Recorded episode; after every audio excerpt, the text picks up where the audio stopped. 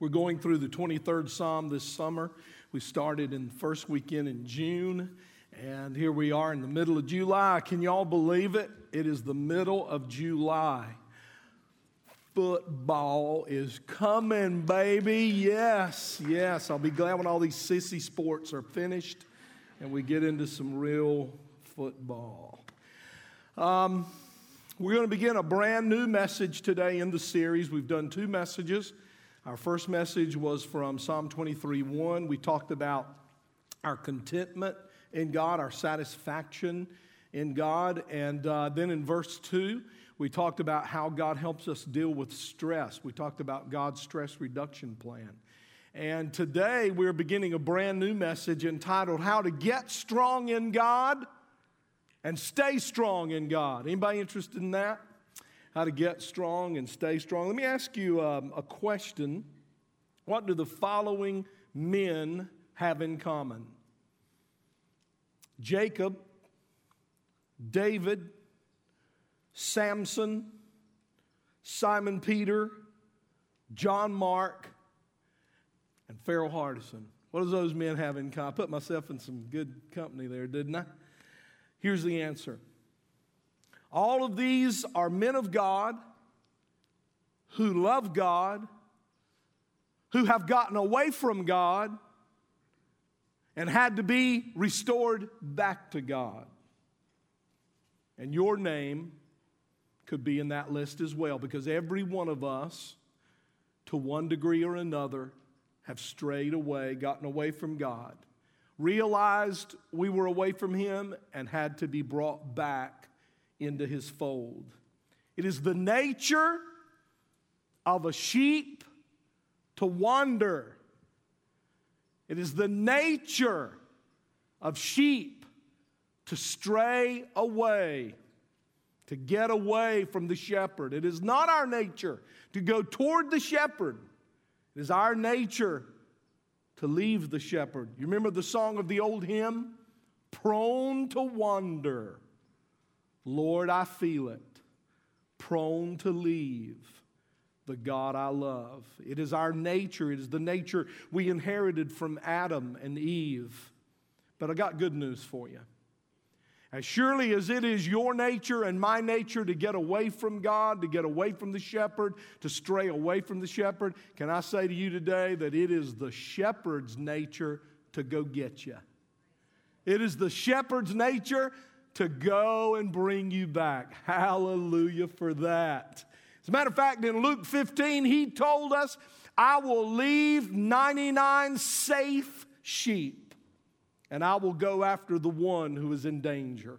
I will go after the one who has gone the wrong way. No wonder David exalted his shepherd so much throughout the scriptures. It was David who wrote, He restoreth my soul. And nobody knew more about having to be restored back to God than David did. Y'all remember his episode, don't you, with Bathsheba? You remember how David was a warrior and should have gone to war with his men, but he was lazy. See, we don't think laziness is really serious, but look at what it did to David. You see, it isn't, it isn't where a sin is at that moment when you decide to sin, it's where that sin's going to take you. See, when a train's going to New York City, and some guy comes along and pulls the lever and slides those two little slivers of rail over, and you get off of the track going to New York City, and all of a sudden you're headed to Los Angeles, California on that train, in the beginning, you can't even tell that train switched tracks. But the further down the road it gets, the more you see it getting off the path. And that's the way it is when we begin to get away from God, when we begin to stray away from God. Um, Casting Crowns has a song called Slow Fade. Y'all heard that song? It's a slow fade. And David experienced that. He was lazy, so he should have been in battle, but instead of being in battle, he just strolled out on his on his veranda, on his balcony, and saw a woman bathing and lusted after her. So laziness led to lust. Laziness led to lust. And lust led to adultery because he called her to himself. He was the king, he could have anybody he wanted. But that wasn't enough. He sent her husband to the hottest line of battle and told his general Joab, he said, When you get him there, desert him so that he will be killed. And he was killed. So David started with laziness, and then he moved to lust, and then he moved to adultery, and then to murder. It all started with laziness. It's a slow fade. It's a slow fade. Some of you here today know of a time when your walk with God was better, healthier, sweeter, deeper, more joyful. And you fooled a lot of people, you got a lot of people fooled. You got your pastor fooled, maybe. I don't know. Got your family fooled, your wife, your children. But there's two people who know about your slow fade it's you and God. You guys know. God loves you and He's calling you back. This message is for people today who have gotten away, who are going in the wrong direction. David was that guy. You see, when people have sin in their life and they're fading and they're going away from God, you know what they get? They get real judgmental. You ever notice that? People who are hiding stuff in their life, they get real judgmental of other people. They get real um, bitter and harsh and, and ornery. David sitting up on his throne. He's like Scrooge. And Nathan the prophet comes in, the pastor comes by for a visit. He goes, Hey David, how you doing?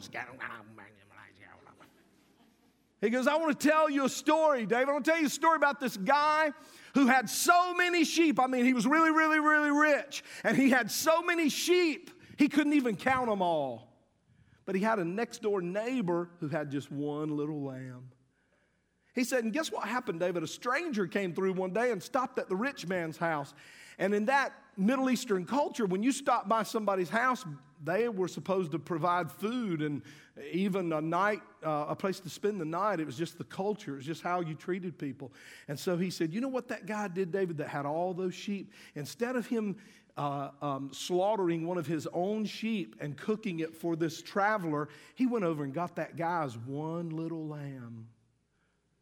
He said, David, this wasn't like just the guy's lamb, like, you know, that he was raising up to slaughter. This lamb was like a pet to this guy. This guy loved his little lamb. He said, and that guy went over there, that rich guy went over there and got his one little lamb. He said, We think about a guy like that, David? David stands up from his throne and he just, I, anyone who would do that ought to have to pay back many times over. And he just listed all this stuff and pronounced all this judgment on this man who had taken the one little lamb. And Nathan said something for the very first time in all of history, and it's been being said ever since. Ever since. He said, You the man. You're the guy. All, you just pronounced all that judgment on that rich guy who took that guy's one little lamb. He said, You're him. You did it. See, back in that culture, you could have a whole bunch of wives. I'm so glad I live today. they were, they were called concubines. I got a feeling if I was a woman, I just wouldn't like to be called a concubine. And heard about a preacher was preaching on that, he, on that, and he called him a cucumber vine. That didn't go over real good either. But uh, David could have had any woman he wanted. David could have picked from many women, and it would have been okay. It would have been legal. It would have been fine. But no, he went and got Uzzah's wife. Isn't that amazing? Slow fade. I want to talk about how to get strong in God and stay strong. I want to talk about how to get right with God if you're not right. And I want to talk to you about how to stay right if you are right. If you're not right with God, you need to get right. And if you are right with God, you need to stay right. And that is exactly what David is talking about in Psalm 23 3. David is talking about how to get strong and stay strong. He says in uh, Psalm 23 3, you can read this out loud with me if you want to. He restoreth my soul. Are y'all glad about that? That the God we serve, my shepherd, the shepherd of Psalm 23 1, the Lord is my shepherd. One of the things that shepherd does is bring us back. Anybody here ever needed to be brought back? He restoreth my soul. Then he leadeth me in the paths of righteousness. Why? For his name's sake. So I want to talk to people who are going in the wrong direction. I want to talk to people who are sliding back. I want to talk to people who are away from God. I want to talk to people who can remember a time when it was sweeter, deeper, more joyful, more intimate than it is today. You're a Christian, but you've lost your passion. You're a Christian, but you've lost your fire. And with each passing day, it fades more and more. You know what David said? Eh, eh, some people say to me, I don't know how to repent, Pastor. I'm not. I, I, Vance Havner is an old Baptist preacher, and I've got a whole bunch of his tapes, and he's an incredible man of God to listen to. And, and I don't think I have a cassette player to play them on anymore, but I still got those cassettes. I'll never get rid of those. But uh, Vance Havner said one time after he got through preaching, this guy came to the altar and wanted to get saved, wanted to give his life to God. And, and the guy said, How do I do it? And Vance Havner said, You have to repent of your sins. You have to tell God, just confess your sins before God. And he said, I can't think of any. And Vance Havner said, Guess at it. Said he guessed it the first time. Some people don't know how to repent. You know what? If you don't know how to repent, Go to Psalm 51, not right now, but go to Psalm 51 and David will teach you how to repent because Psalm 51 is the prayer David prayed right after Nathan said, You to man. Psalm 51 is David's prayer to come back to God, that whole chapter is David saying. And you know what David said in that chapter? I just want to pull out one little phrase. He said in that chapter that Psalm 51 is a prayer. The whole chapter is a prayer. David said, Lord, restore unto me the joy of thy salvation. You can be a Christian and have no joy and I got to tell you, if you're one of those sourpuss Christians, you are one of the worst advertisements we've got out there. Because one of the one of the things that breaks my heart more than anything else is to see somebody who's got a sticker that says honk if you love Jesus, and then when the person honks, they get the your number one sign. You're number one. Thank you. Praise the Lord. You know. Y'all seen those Christians? Just, just look like they were baptized in vinegar. So, we're going to talk about how God restores us. And in Psalm 23 3, there are three sections in that verse. And we're going to study Psalm 23 3 under three headings.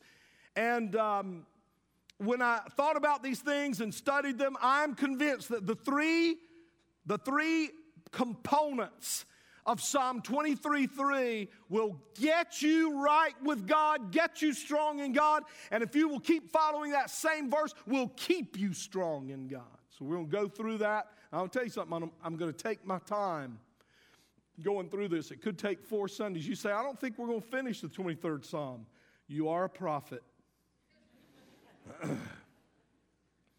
First of all, we're going to look at the ministry of the shepherd. The ministry of the shepherd. The second thing we're going to look at, and this is in your notes already, I already wrote it in there. We're going to look at the ministry of the shepherd. The second thing we're going to look at is the mastery of the shepherd.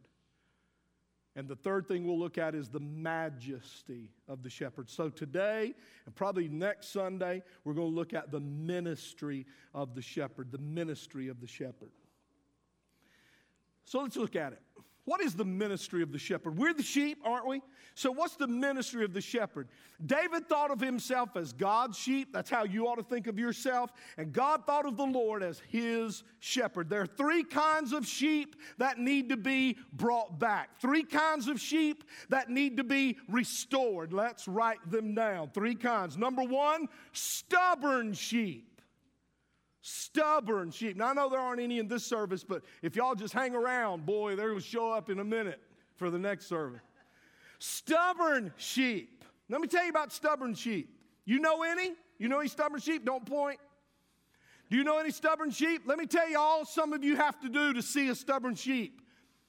Go home and look in the mirror. Yeah. Can I get a bat from everybody? All right. Yeah.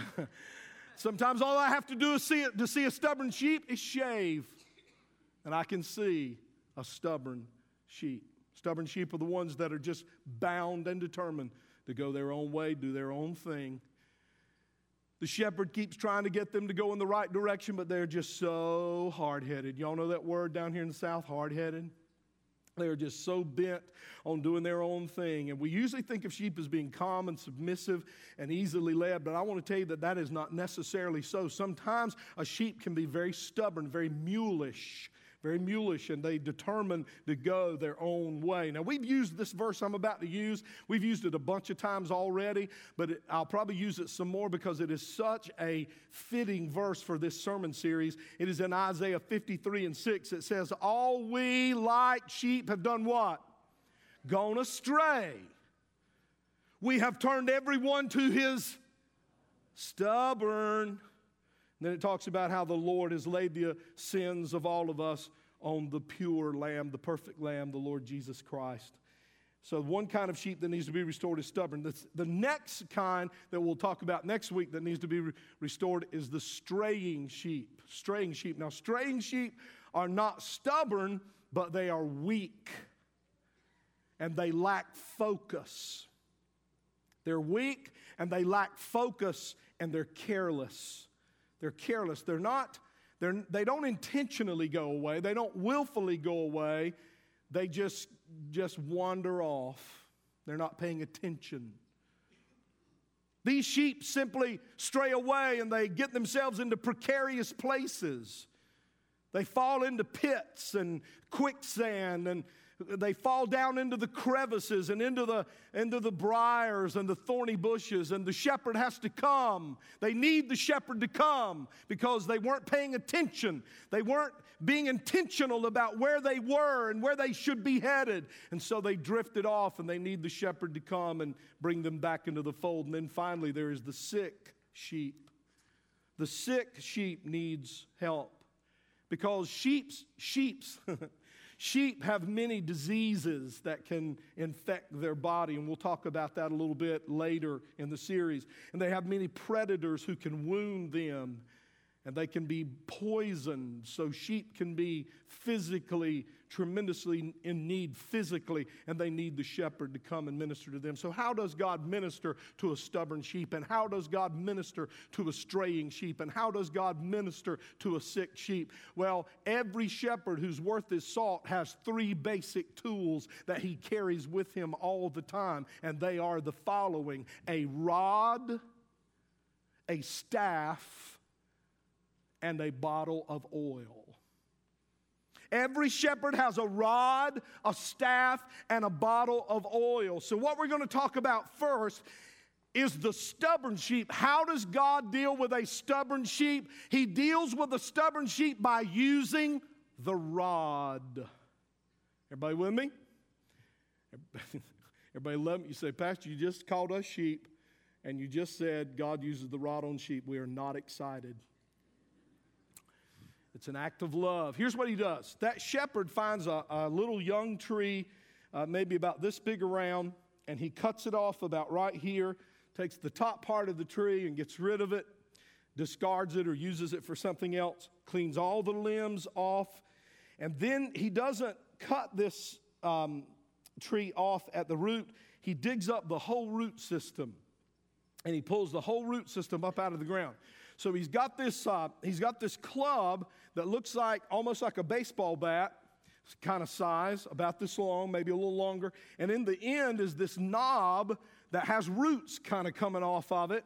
And so he takes out his really, really, really sharp knife and he trims off all the roots and he trims off that club. And then he takes his hands and he begins to work that knob and smooth it down and just really get it very, very smooth. And he works that entire rod until it is smooth, until there's no bumps or ridges or anything that would keep it from flowing through the air uh, very easily. And then he drives nails into that knob or he drives uh, pieces of metal and weights that knob and makes that knob heavy.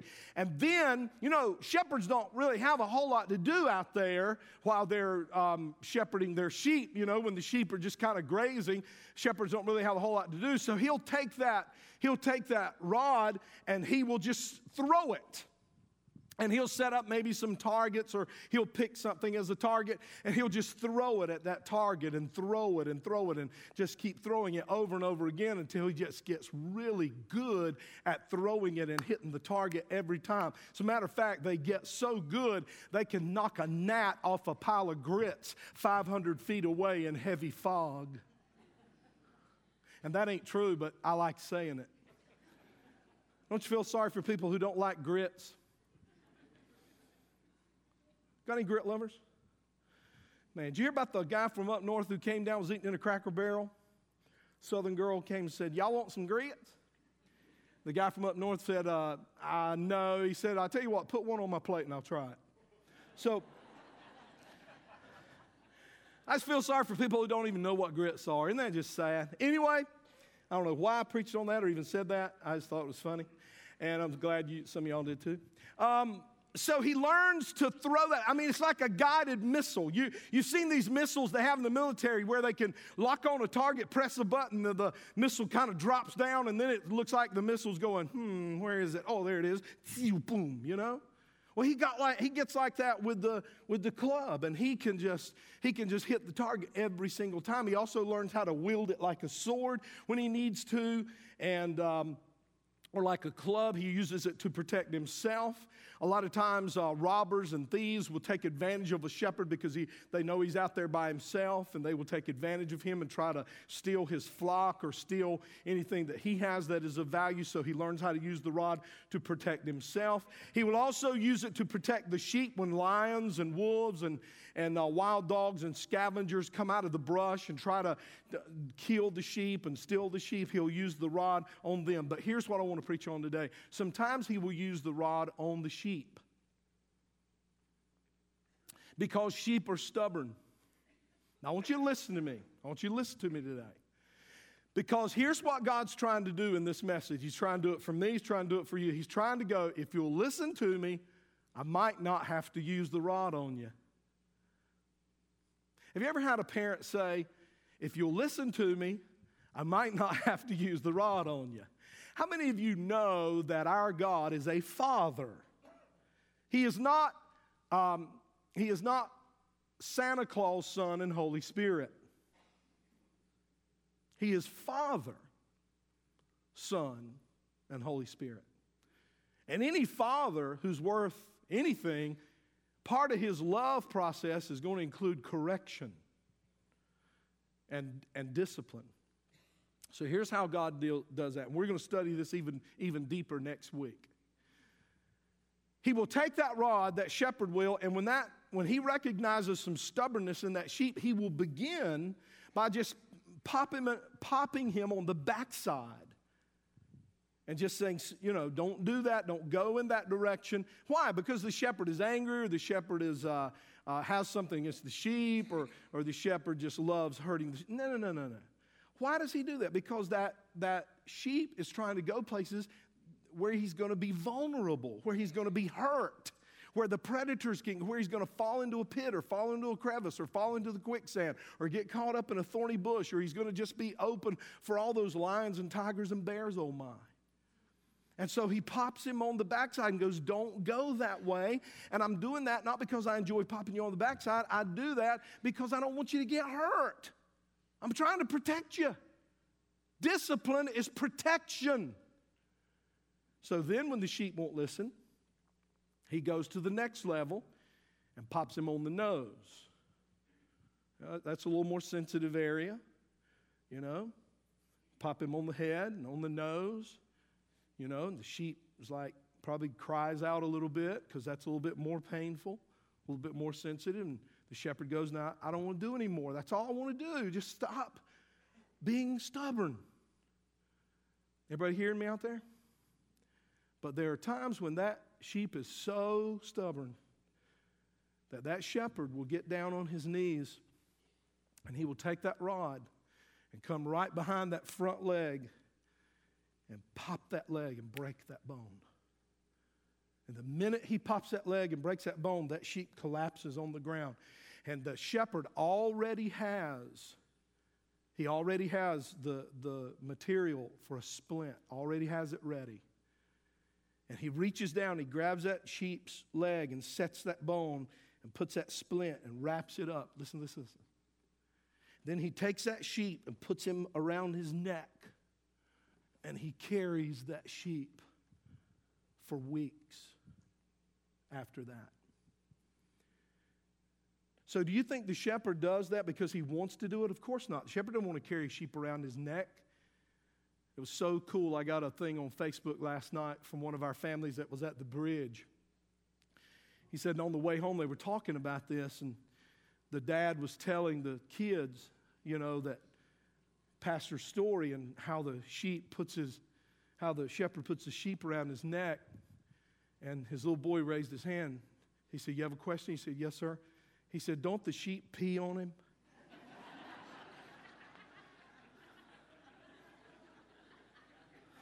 so, does the shepherd like this? No. Leave it to kids, man. I mean, that would be a concern of mine unless you got like sheep diapers. so, so he puts, the, so he puts the, the sheep around, then he carries it. Now, listen, the whole time that sheep is up there, he has to nurture him. He can't graze, he can't eat, he can't go get water. So that shepherd has to nurture that sheep, has to bring water to that sheep and take care of him. Once that sheep's leg heals, the shepherd restores him back to his feet. And from that day on, that, she- that sheep that was so stubborn will never leave the side of the shepherd.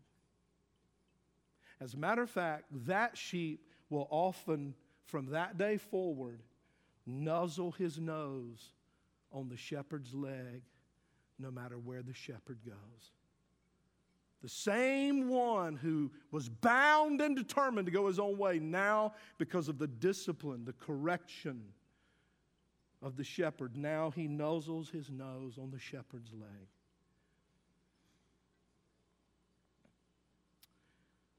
Headstrong.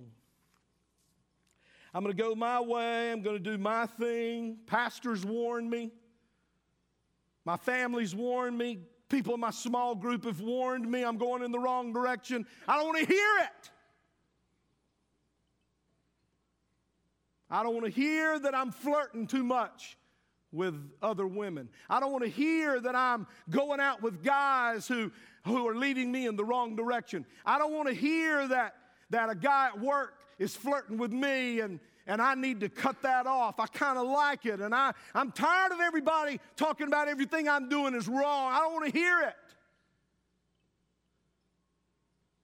After a while, God taps the backside, God taps the nose, God breaks the leg. Hosea 6 and 1. This is when Israel got away from God. Look what it says in Hosea 6 and 1. Come, Come and let us return to the Lord. For he has what? Who's he? God. For God has torn, but he will what? Heal us. He has stricken, but he will. The God who breaks you is the God who will bind you. Look what it says in Psalm 119, 67. I used to wander off until you disciplined me. but now I closely follow your word. I know this isn't popular preaching. I know. Psalm 119, 71, it was good that I had to. Boy, that mess up a bunch of TV preachers if they had to preach that verse, wouldn't it? See, they don't preach this stuff because they like to get those big offerings. That's why I took up the offering before I preached this today.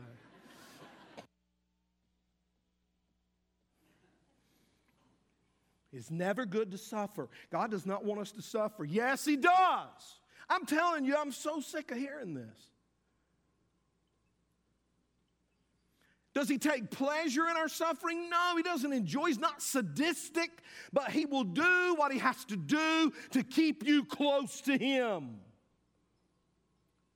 It is good that I had to suffer in order to learn your laws. Now, Psalm 119, that whole chapter, it's the longest chapter in the Bible, and it's all about the Bible. Psalm 119 is all about the Bible. It uses words like precepts and laws and, and uh, commands, and, and all of it means the Bible. Every bit of it. There are interchangeable words all through Psalm 119. Let me just close with this illustration. When I thought about this message, I thought about old Jacob. Y'all remember Jacob and Esau? In the book of Genesis, one of the greatest Bible stories. I mean, you can make a movie about this. Jacob was, is the perfect example. He's one of those Old Testament patriarchs. He, and, and look, here's what's so cool about it he was a shepherd.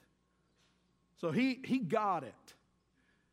I'm sure when God took him through this process, he said, Do you dig it? And he went, Yeah because he was a shepherd, a perfect example of a believer who gets away from God and has to be restored. And I'm telling you right now, and I'm not judging anybody and I'm not thinking about anybody, but I guarantee you there are some people who are Christians sitting in here right now and you're backsliding.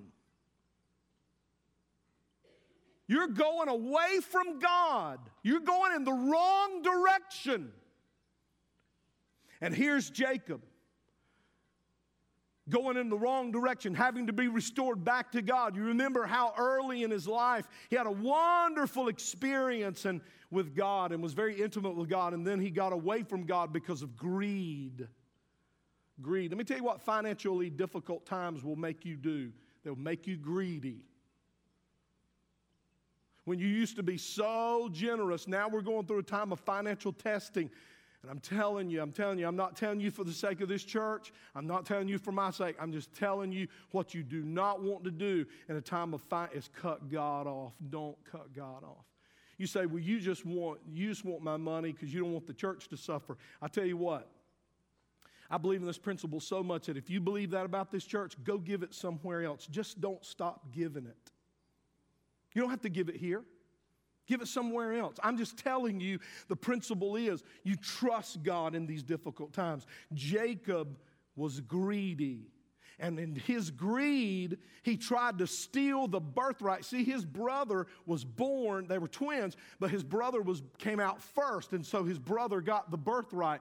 But did you know that when he was born, when Esau was born, Jacob had him by the heel? The Bible's so cool. I just don't understand the Bible. You ain't reading it. Bad English, good preaching. Had hold of his heel. Well, Esau didn't care about the Esau didn't care about uh, the, the birthright. Esau was the first redneck in the Bible. He's like, man, I don't care about that. You know, and but Jacob wanted the birthright. This is a good Bible study for you sometime. Jacob wanted the birthright, so what he decided to do was he and his mom got together. His mom connived with him. Matter of fact, the name Jacob means schemer, trickster, tricker, supplanter. And you remember when God blessed him, he changed his name to what? Israel. And that word Israel means prince with God. So Jacob was, was was um, going to steal the birthright, and he actually did steal it.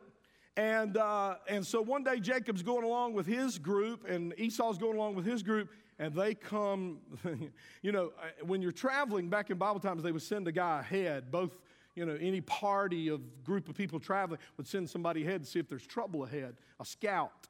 And uh, his scout ran back and said, Hey, Jacob, Esau's coming. And so Jacob's like, Oh.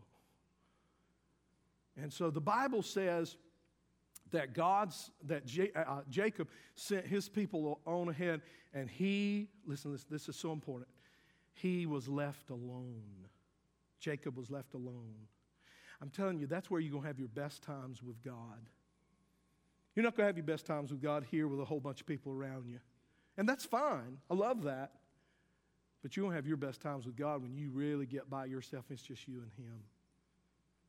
The Bible says Jacob was left alone, and the Bible says while he was there, the angel of the Lord came. Now, when we just read that in the King James Version or we read that in a lot of other versions, all it looks like is that an angel came. And when that angel came, that angel wrestled with Jacob. Y'all ever heard this story? That the angel wrestled with Jacob. Well, that wasn't just any angel, it was the angel of the Lord. So when you go back and look up what the angel of the Lord means, it means that that was Jesus. It was a pre incarnate, pre Bethlehem appearance of Jesus in the Old Testament. Now, let me tell y'all something. If that blows your mind, I got great news for you. Jesus showed up several times in the Old Testament. You say, I don't think he came to Bethlehem. See? Study your Bible. You remember when Nebuchadnezzar threw the three Hebrew boys in the fire? Shadrach, Meshach, and uh, go. You remember those guys? Shadrach, Meshach, and a billy goat. Shadrach, that's all I got. Shadrach, Meshach, and, and Abednego threw them into the fire. Nebuchadnezzar was the biggest heathen in the whole area, and he said, I see, I see four men. I thought we threw three men in the fire. I see four, and the fourth one looks like Jesus, the Son of God. You say, well, he had never seen the Son of God. Yeah, but if God wants you to recognize somebody, he'll help you. So he let Nebuchadnezzar see who that was. Jesus showed up in the Old Testament, and this is one of the times. Melchizedek, you can study Melchizedek. That, uh, that is a pre incarnate appearance of Jesus, more than likely. And so, and so Jacob is wrestling with Jesus. How many of y'all know Jesus could have put him in a full half Nelson and just wiped him out right there? I don't even know what that is, but it, I know it ain't good. And he could have just he just kicked his butt right there, man, and just pinned him and you know, over. But Jesus understands that a lot of times it's the wrestling process. Isn't that the truth? It isn't the end of the battle, it's just the whole battle itself that just brings us to that place. So he let Jacob wrestle with him all night until Jacob, the, the angel finally said, the angel finally said to Jacob, Will you please let me go? You know, you know what that you know what that angel was really saying? I'm I'm preaching too long, right? But you know what he's actually saying? He was actually saying, Let me go, let me go. Please don't. Let go of me. Please don't. That's what that, that's what the, that was the angel of the Lord. He's going, Jacob, don't let go, don't let go. Let me go. But in his don't, don't let me go. Jacob said, I will not let you go until you bless me. So he blessed him. He took his hip out of joint. Here's a blessing for you, boy. You ever had a joint come out? That will make you speak in tongues. I don't care whether you believe in tongues or don't believe in tongues, you will Shamalaka all over the place when that comes out of joint. I'm telling you. Here she come a riding on my Honda. You know, I'm, I'm just saying. So, so his hip comes out of joint, and then and then the angel Lord gives him the blessing that he needs, and and uh, and the Bible says well, let me just tell you what, what the Bible says, and, and we'll put it up there in just a minute. Don't put it up there yet, guys. Did you know in the book of Hebrews, in the 11th chapter, it's called the Hall of Fame of Faith? And it's where the writer of the book of Hebrews, who I think was Paul, went back into the Old Testament and listed all the people in the Old Testament who were people of great faith. And guess whose name is right there? Jacob. that lying, tricking, supplanting, it was right there. And here's why it was there. Because even though Jacob was all those things, he lied, he tricked, he supplanted, he told things that weren't true, he did a whole bunch of things, but he had a heart for God. And so that heart for God brought him around and restored him back to the shepherd. So he ended up in the hall of fame. Hallelujah. So I don't care what you've done. I don't care what you've done. If you begin to make right decisions right now, you can end up in the Hall of Fame. So in Hebrews 11 21, it says, It was by faith that Jacob, when he was old and dying, blessed each of Joseph's sons and bowed in worship as he what? Leaned upon his staff. Here, here's, what, here's what God's saying to you. God is saying to you, quit running and start leaning on me. Y'all remember that old song we used to sing, Learning to Lean, Learning to Lean? I'm learning to lean on Jesus. Some of you have, have stopped leaning on Him. Some of you, you're, you're, I'm not saying you're not a Christian, but I'm saying you don't lean on Him anymore. You don't depend on Him anymore. You don't go to Him first anymore. The only time you go to Him now is if you get so desperate then you come to Him. You remember back when you and he were really close, and, and if you had a decision to make, or you, you, I mean, you just prayed all the time about it, and you would just have little whisper prayers all the time, and you and God just walked so tight and walked so close, and you sensed His peace even when there were storms around you, and, and you had a sweetness and a joy and a calmness when everything around you wasn't calm, but you'd lost that.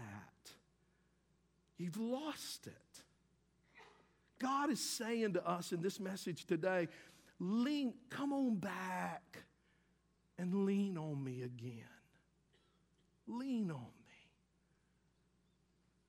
I tell you, we've been so blessed here in this country. It's easy not to lean. And I got, I got a feeling.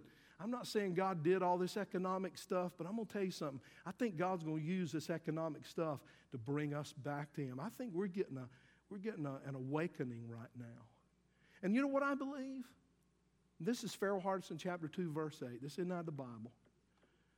But if you, I believe if this country would turn to God right now, if they would realize, because I'm going to tell y'all something, if we keep going in the direction we're going in, and we're printing money and spending money we don't have, I'm telling you right now, a collapse is coming.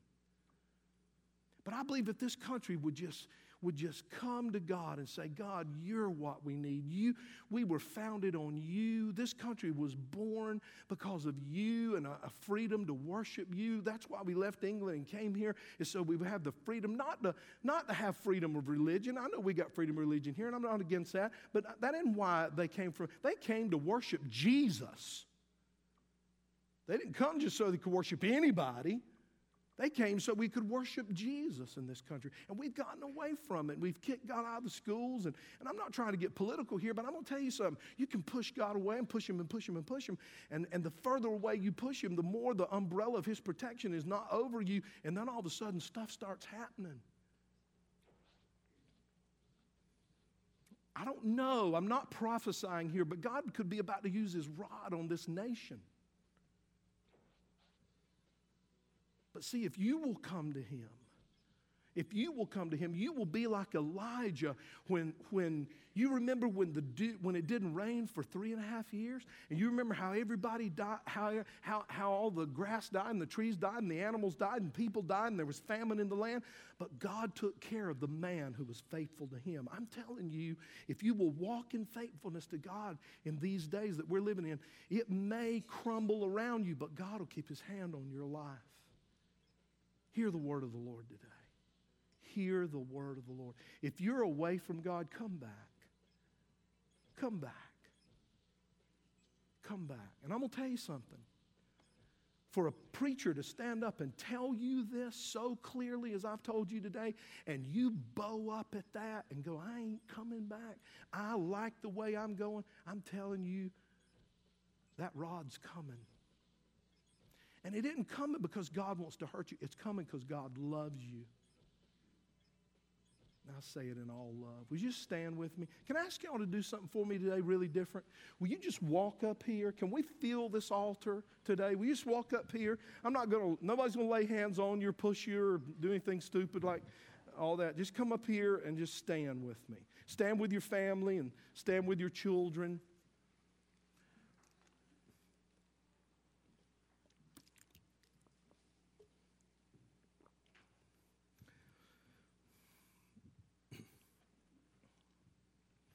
I don't know where you are with God. I, I can't discern that. But you know where you are, and God knows where you are, and you know if you're running, and you know if you're drifting away, and you know if months ago or years ago you had a lot better walk with Him than you got right now. You know that. I mean, I don't know, but you and God know. So let's come back. You say, What have I got to do to come back? I mean, Pastor, I've been drifting for years. I've been moving away from God for years. Isn't that the amazing thing about the love of God? You can drift away for years, but come back in a split second. You can drift away from God over a period of years. But if this morning you would say, God, I am so sorry for just going my own way and being stubborn and doing my own thing and just ignoring you. And I am so sorry about that, God. And I just really want to come back to you and I want to get back at your feet and I want to get tight with you like I used to be. And God, I, I ask you to forgive me for being the prodigal son. And, and Lord, I want to come back home and I want to get close to you again if you will pray that and just pray it really sincerely out of your heart, and I'm telling you, man, God will hear you, and He'll be just like that prodigal son in Luke 15 when the Bible says the father saw him a great way off and ran to him and fell on his neck and kissed him and said, Let's celebrate. My son who was dead is alive again.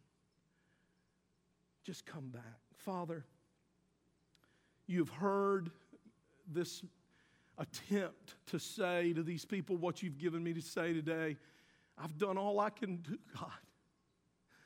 I've done all I can do. I've said all I can say.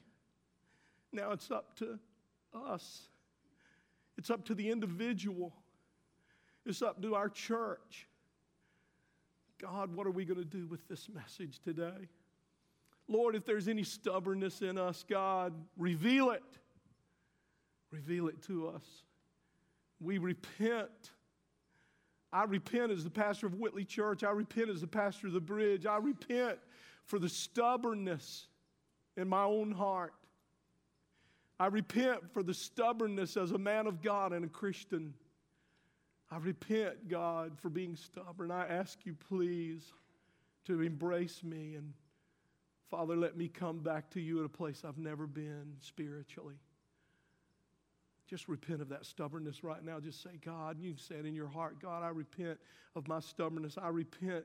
Some of you are losing your marriage. Some of you are losing your finances. Some of you are losing, and God's just kind of tapping you. He's kind of tapping you, tapping you on the nose and tapping you on the backside. And why don't you just say to Him right now, God's come to you. I, I hear you, God. I hear you. I hear you. You don't have to get the rod out. You don't have to break my leg, God. I hear you. I feel the tapping. I feel it.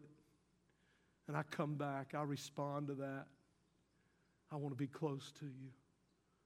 I want to be close to you. In these days, when every time I turn on the TV, there's war and death and the, the economy, and God, I, I just want to be right at your feet during that time. I want to be under the umbrella of your love and your protection with me and my family. Thank you, Father, for this day, for this word today. In Jesus' name. And everybody said, God bless you. Thanks, guys. Thanks for coming.